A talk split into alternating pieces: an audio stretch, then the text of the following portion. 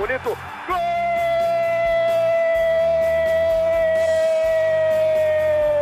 Uma grande jogada de Renato pela direita. Partiu Luan, dominou o lance, é bom, o lance é bom, o lance é bom, o lance é bom. Olha o gol, olha o gol, olha o gol. Golaço do Grêmio. Para Everton, chegou, fez a finta, outra boa jogada, cruzamento. Olha a chance, olha o gol, olha o gol, olha o gol, olha o gol, olha o gol. Gol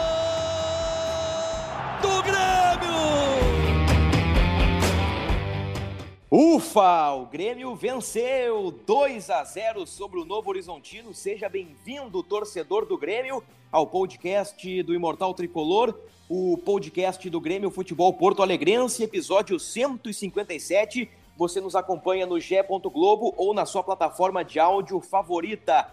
Ufa!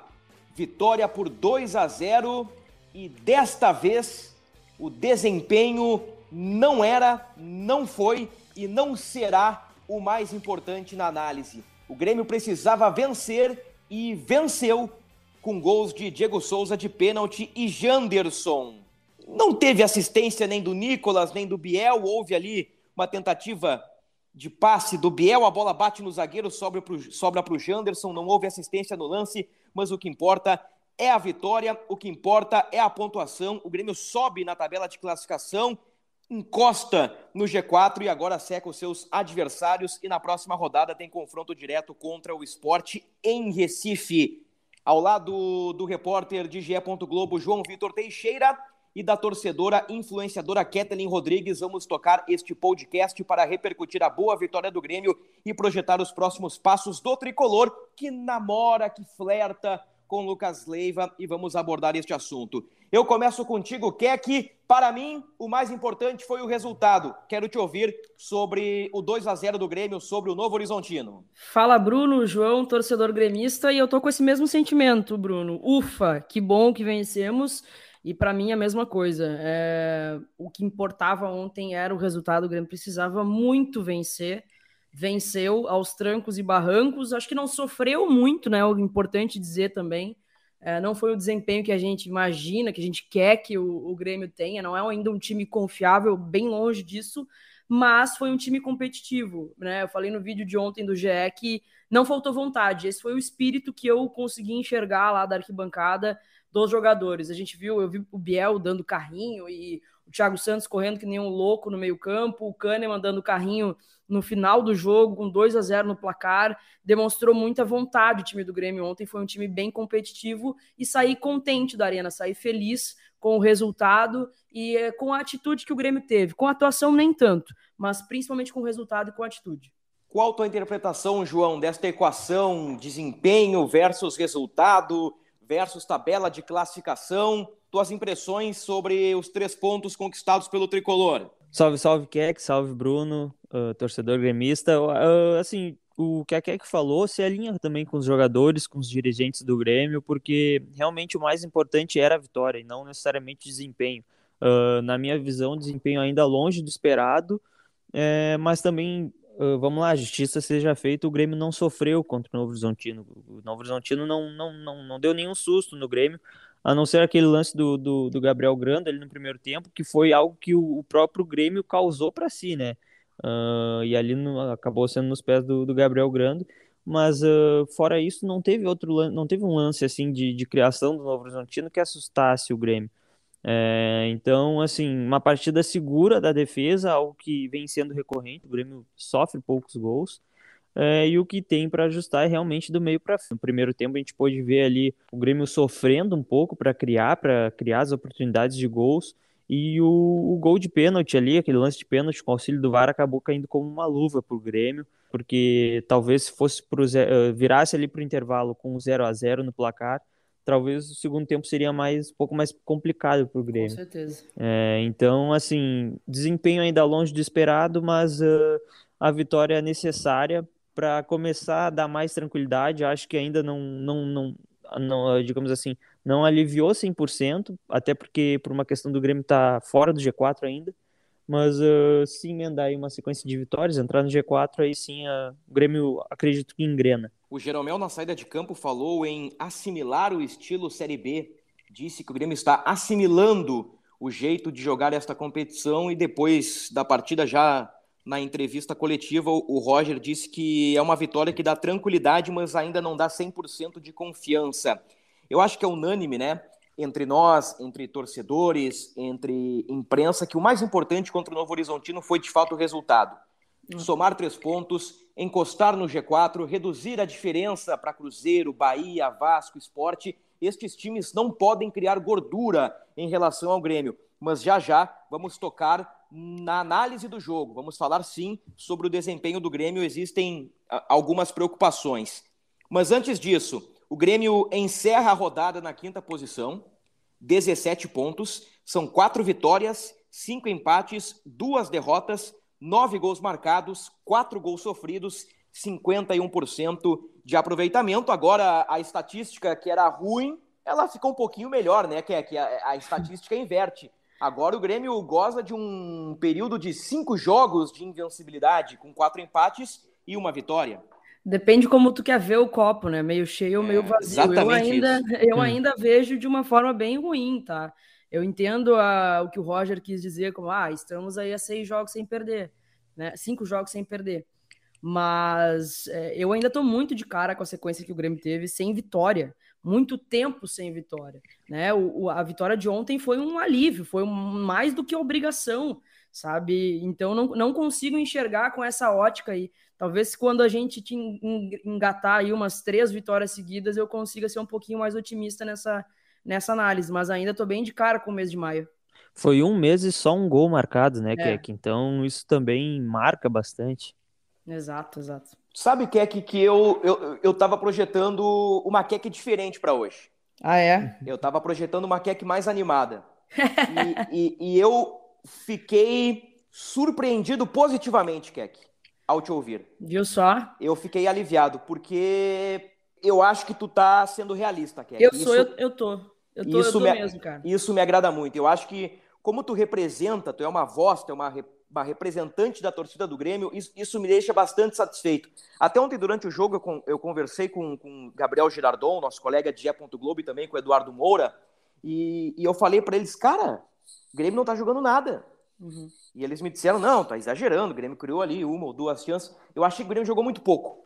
Muito eu pouco. também acho, eu também acho. Eu, eu, eu não quero me apegar muito ao desempenho, que sim é importante, porque, como, como eu disse na abertura do podcast, né? Ufa, o Grêmio venceu, o resultado era mais importante, etc e tal. Mas quer que, João, o, o desempenho do Grêmio ainda muito abaixo. O Grêmio criou duas situações de gol no primeiro tempo e, entre aspas, foi premiado com um pênalti achado.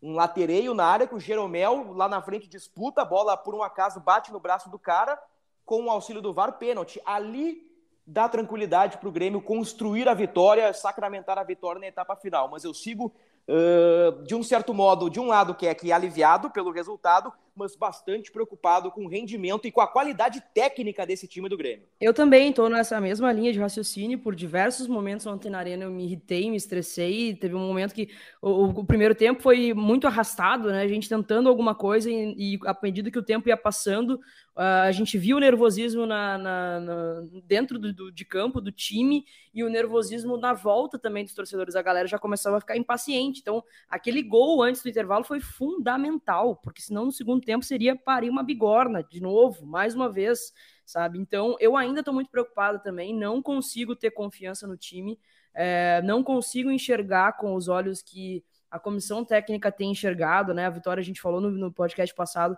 do jogo contra o Vasco, que a mudança de atitude, não vi tudo aquilo de mudança de atitude. Ontem eu vi um time competitivo que quis muito a vitória, e isso já me agrada, mas precisa melhorar muito ainda o seu desempenho para minimamente ser um time confiável. E aí eu, aí eu, eu, eu lanço para vocês: eu não sei se isso vai acontecer. Eu não sei se até o final da Série B a gente vai ter um Grêmio confiável tá? Não sei mesmo, porque esse time não me passa. É, não me passa confiança, não me, não, me, não, me, uhum. não me mostra que vai ser um time confiável. E olha que tem tempo para treinar. Eu quero te ouvir, João, mas eu só quero complementar a frase da Keck. Até o fim da Série B, muita coisa pode acontecer, mas eu tenho uma certeza, Keck. Até a reabertura da janela vai ser isso aí. É, não, vai ser na base da, do, do, empurrão da, e da vontade. E talvez Até depois também. É, né? Porque o Grêmio teve quatro meses para contratar e formou esse time.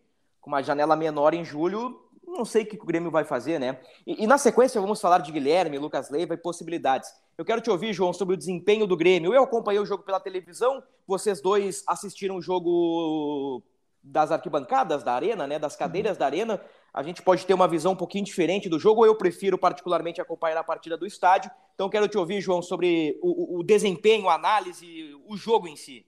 Não, eu concordo com, contigo, Bruno, e com a Keck, de que eu não vi um bom jogo do Grêmio. De novo, o Grêmio não sofreu, então, assim, defensivamente foi seguro, o Grêmio não, não correu risco de derrota na arena, mas uh, tu percebe que o Grêmio faz muita força para ter um chute a gol, sabe? É, o Grêmio, assim, não, eu sinto falta de uma naturalidade maior no Grêmio, sabe, para criar as jogadas. É, muitas vezes ali ontem, desculpa, nessa terça-feira contra o Novo Horizontino, quem pegava a bola ali no meio para tentar criar, para tentar deixar o atacante na cara do gol, era o Bitelo ou o Thiago Santos. Então também senti um pouco falta da figura desse armador.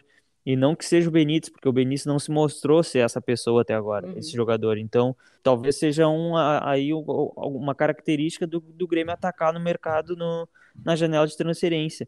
E assim, eu concordo com a que eu não, eu, não, eu não vejo uma falta de vontade dos jogadores. Os jogadores têm vontade, os jogadores vão atrás, da, se jogam para frente para tentar fazer o gol, para trás da vitória. O que falta é qualidade. É, o, Grêmio, o Grêmio não consegue, é, ter, de novo, faz muita força para ter um chute a gol. O Diego Souza não tem. Uh, tu não vê o Diego Souza ter quatro chances de, de, de gol, assim, quatro chances, quatro oportunidades de, de, de, finalização. Porque quando tem, ele faz gol, né? Eu acho que pode soar estranho o que eu vou dizer aqui.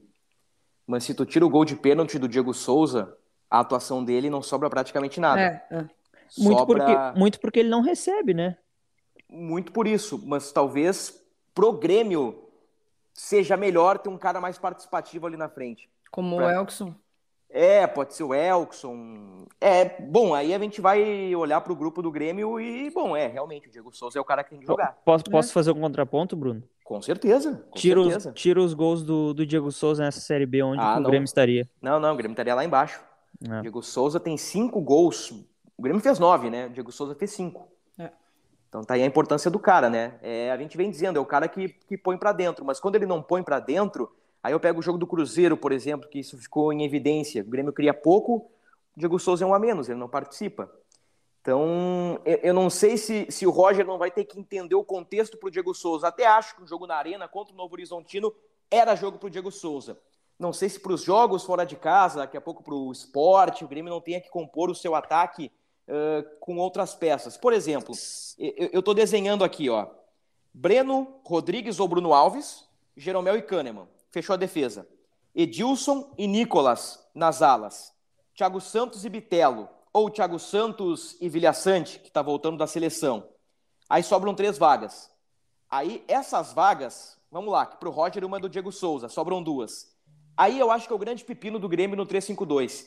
Se no 4-3-3 na época do tripé, o problema era o 8, e a gente brincou muito sobre isso, ah, o Lucas Silva e etc e tal. Eu acho que no 352, o pepino do Roger tá, tá nessa região dos caras que abastecem o centroavante. Uhum. O Benítez não dá resposta, o Janderson, embora tenha não. feito gol, uh, o, o Janderson tem muitas limitações técnicas, o Campas não consegue engrenar, o Biel tem muitas dificuldades técnicas. No 352, não sei se Elkson vai funcionar com o Diego Souza.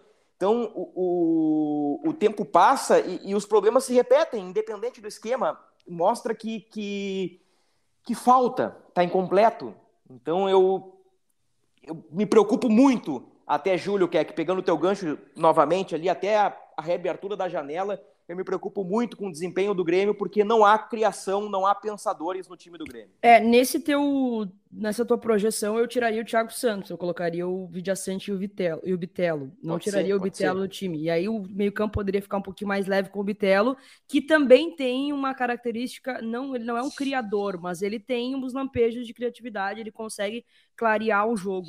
E eu acho que ainda eu insistiria com o Campaz, Bruno. Não sei. Uhum. É, por falta de alternativa mesmo, tá? É, Porque tem que botar um. É por isso, só por isso que eu insistiria com o Campas.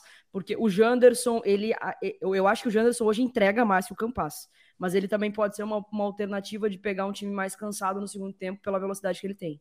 O Janderson, o que pesa a favor do Janderson, além da entrega, do esforço, da dedicação, a gente vê em campo que é um cara que, que dá tudo ali, né? Ele se entrega.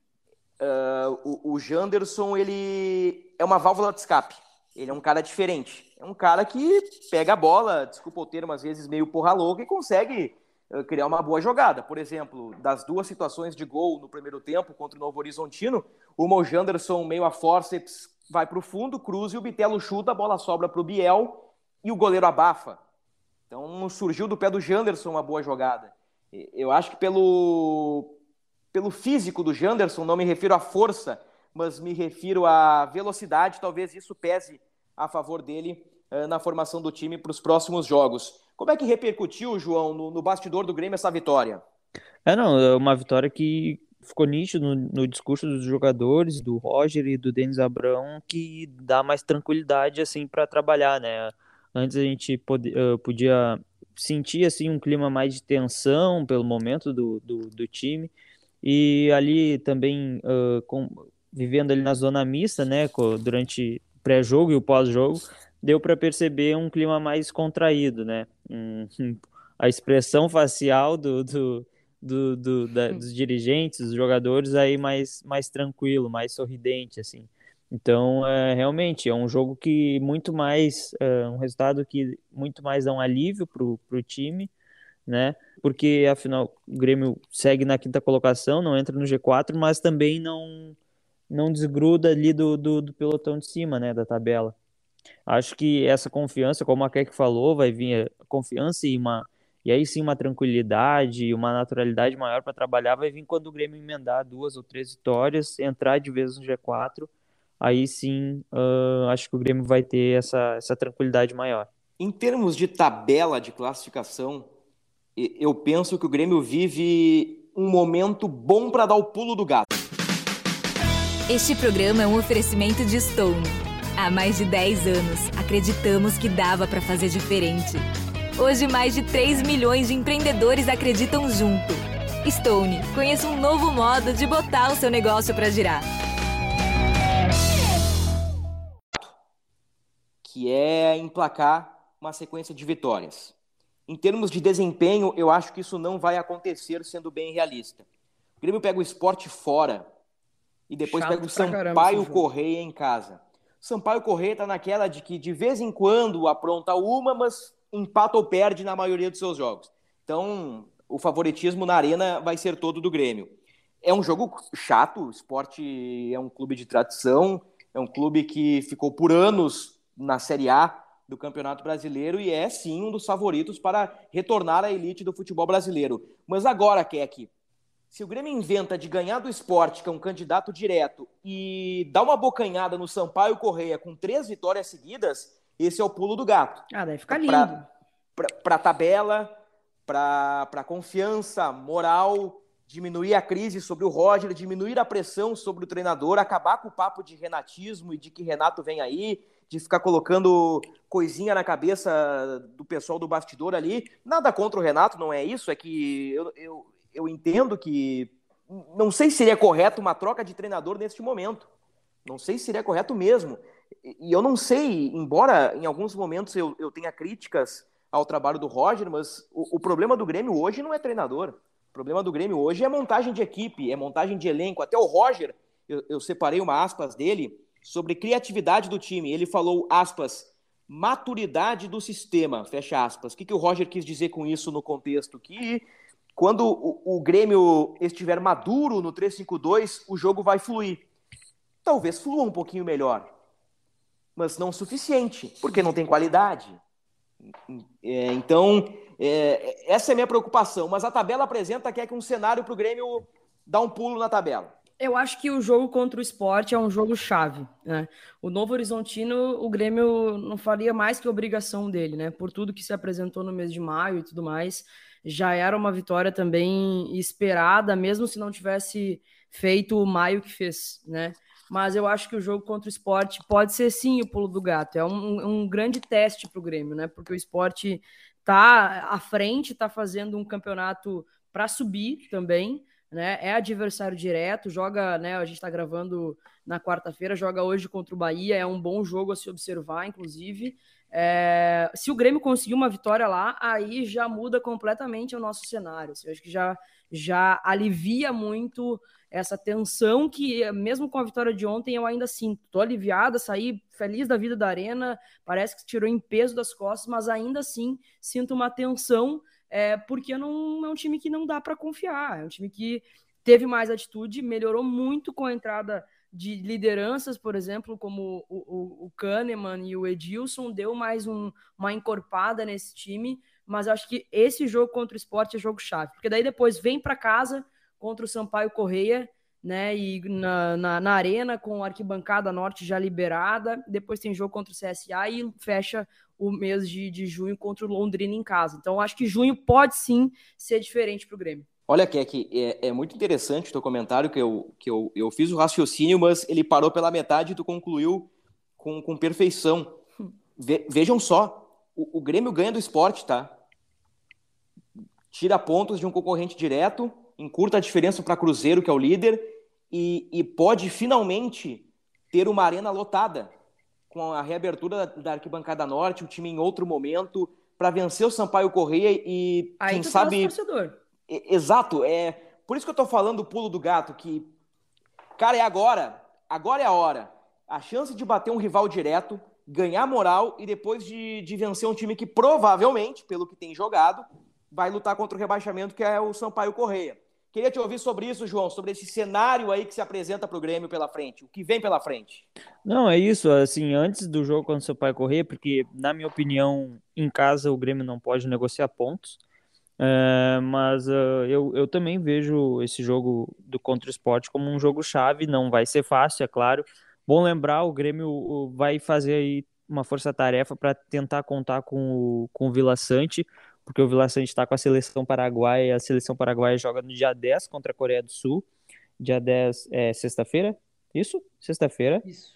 E o Grêmio joga na segunda, então o jogo, esse amistoso do, da seleção do Paraguai é contra a Coreia do Sul na Coreia do Sul, então o Grêmio vai fazer uma força-tarefa aí, questão de logística, para fazer com que o Vila Sante uh, vá direto para Recife, porque onde o Grêmio joga contra o esporte, né? Para tentar contar com esse jogador aí para o jogo de segunda-feira. Então, uh, isso também já demonstra a importância que o Grêmio está dando para essa partida, né?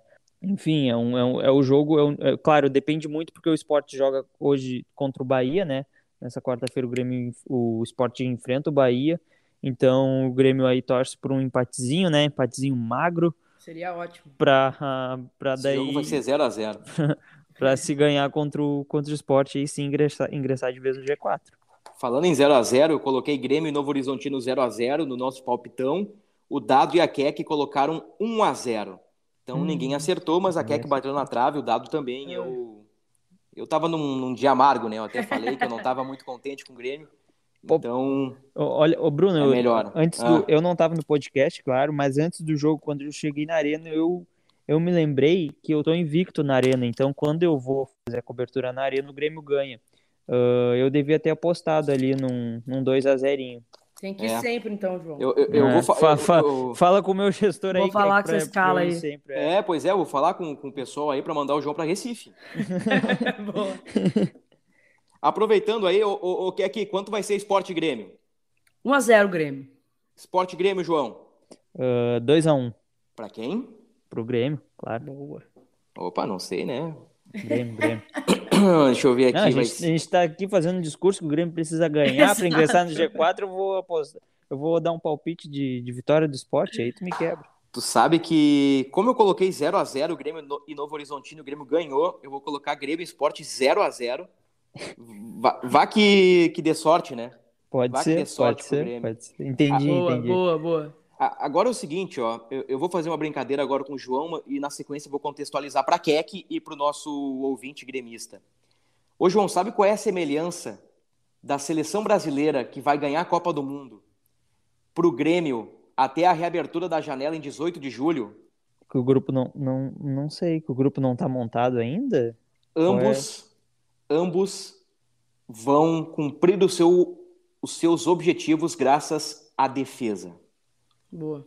Minha teoria é a seguinte: eu apresentei antes da pelada da imprensa para o João e para outros colegas. Verdade. Eu disse o seguinte: ó, a seleção brasileira vai ganhar a Copa, mas não por conta do Neymar, do Vinícius Júnior, do Gabriel Jesus e companhia. A seleção vai ganhar a Copa porque o Tite montou uma estrutura que não leva gol.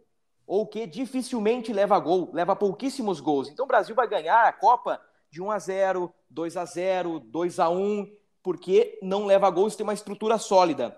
O, o, Grêmio talvez cumpra o seu objetivo até a reabertura da janela. Por que, que eu cito a janela? Porque ali, a partir do dia 18, eu espero que o Grêmio contrate meias, atacantes e volantes melhores. Mas até lá vai ter que se apegar a alguma coisa. E eu tô me apegando, que é aqui, ao sistema defensivo do Grêmio e ao melhor jogador da Série B. Ah, é bairrismo. Dane-se se é bairrismo. Pedro, Pedro Jeromel. Jeromel é o melhor jogador da Série B do Campeonato Brasileiro. É impressionante o nível desse cara. Ah, mas a Série B é um nível abaixo de novo, dane-se. Jeromel tá jogando muita bola aqui e eu acredito que o sistema defensivo do Grêmio pode levar o Grêmio ao G4. Eu também acredito nisso, concordo. O Jeromel ele tá sobrando muito é, e fico muito feliz com isso. Ontem, voltando para casa, eu tava pensando sobre isso. Ah, o sistema defensivo do Grêmio tá, tá bem. É, foi assim contra o Vasco, teve uma bola na trave só ali na, na, na no segundo tempo. Foi assim ontem também. Eu acho que o cachorrão, né, que a gente chama, deu também uma, uma ajuda ali para o sistema defensivo ali na frente. E eu consigo apostar nisso também, é, Bruno. Ainda mais com a volta do Kahneman também, que é um cara que deixa tudo que ele pode em campo. E ouvi também o bastidor do Roger ontem na coletiva do que o Kahneman representa para o vestiário e aquela frase que ele deixou lá no vestiário, né? Corram até morrer. É, isso, isso dá um aquece o coração do gremista, sabe? Eu fico, eu fiquei otimista também em relação a isso. O que me preocupa no Grêmio hoje é a produção de gols, mas não a, a, a, defesa não é algo que me preocupa mais. O Grêmio tem quatro gols sofridos, o Sport sofreu quatro, o Bahia sofreu seis, o Vasco sofreu cinco, o Cruzeiro sofreu quatro. Então o Grêmio está na mesma batida, na mesma pegada dos favoritos. Então daqui a pouco, se um favorito tropeça, começa a vazar defensivamente, aí pode ser o, o, o famoso pulo do gato para o Grêmio. Bom, eu acho que a gente fez a análise do jogo, citamos aí algumas individualidades. Eu já quero projetar o próximo passo agora com, com o João, mas no que diz respeito ao externo. Por exemplo, João, existe um, um, um namoro, um, um flerte, um, um, casamento entre Grêmio e Lucas Leiva? um casamento ainda não, né, Bruno? É, segundo Denis Abraão, uh, Grêmio e Lucas Leiva estão namorando na fase de pegar na mão, nas mãos. É, eu diria que o, o, o, Grêmio reagiu ao story do Lucas Leiva e o Lucas Leiva respondeu com outro, com outro emoji Foi ali, sumido. né? É. Uh, enfim, o, o, o, que isso quer dizer é que o Grêmio e o Lucas Leiva estão conversando. O Grêmio fez uma proposta para o Lucas Leiva e o Lucas Leiva respondeu. Estão naquela fase, digamos, inicial ou, ou mediana de, de, negociações, porque uh, o Lucas Leiva vai o Lucas Leiva tem vontade, ele já externou isso, ele tem vontade de retornar para o Grêmio. Só que o Grêmio tem alguns limites ali uh, financeiros e de tempo de contrato que o Lucas Leiva precisaria se encaixar. O Grêmio, uh, os jogadores que, que estão chegando, que chegaram por último, que vão chegar, uh, o Grêmio estipulou um teto salarial que esses jogadores precisam se encaixar nele, né? Uh, então, é uma questão de negociação mesmo. Agora vai do, do departamento de futebol ali, Denis Abraão, Diego Serri, principalmente, em negociar com, com o staff do Lucas Leiva e com o Lucas Leiva para se encaixarem ali, se adequarem aos, aos limites financeiros do Grêmio, uh, aos, às pedidas do, do Grêmio, para o Lucas Leiva voltar a vestir o, o manto tricolor. Tá empolgado, Keck? Cara, eu vou estar tá falando hoje com, com alguns amigos que eu nunca mais vou me empolgar com nenhuma contratação depois do Douglas Costa. Nunca mais. Da mesma forma que eu me empolguei quando ele chegou. Mas o Grêmio precisa agregar qualidade, né, Bruno e João? O Grêmio precisa muito agregar qualidade. E tá caindo de maduro essa volta de um jogador que é, tem uma identificação com a gente, de um jogador muito. que tem muita qualidade que se, se, identificou muito com o clube, né? Em todos os clubes que passou, é uma liderança, é um cara experiente pra caramba, que certamente nos ajudaria demais. Estou torcendo muito para que isso aconteça. É, eu, e quer que, assim, para mim, esse é o ponto principal que tu falou, né? Que é a qualidade. É claro é. que tem todo o lúdico dele ser um jogador formado no Grêmio, de, de subir com o Grêmio lá em 2005, né? Uh, mas, assim, a, o principal é a qualidade do Lucas Leiva, é um cara que, mesmo com, com 35 anos, ele estava jogando agora na Lazio. Uh, não, não, eh, jogou quase todos os jogos na temporada, então uh, isso é o principal, na minha opinião. E 35 recém-feito também, né? Ah, verdade. Ô, ô, ô, João, sem bola nas costas, o Lucas Leiva estava atuando de volante, segundo volante, de camisa 10. É, eu te confesso que eu não estava vendo os jogos da Lazio ultimamente. Mas uh, é que... pelo que eu, que eu li, assim, claro que a gente vai, a gente vai, a gente procura se informar. Uh, no início ali ele chegou a jogar alguns jogos de zagueiro, mas ele mesmo falou que, é. que foi algo uh, emergencial, assim, não foi porque o zagueiro, o outro zagueiro do, da Lazio estava machucado ou não podia jogar e ele jogou de, emergencialmente ali num esquema de 3-5-2, mas ele vinha jogando como volante, como volante. Sabe que, poxa vida, eu acho que o Lucas Leiva agregaria muita qualidade ao meio-campo do Grêmio. Mas eu tenho medo da sobreposição. O que, que eu quero dizer com isso? O Lucas Leiva, ele era um camisa 5, um camisa 8, né? um primeiro, um segundo volante.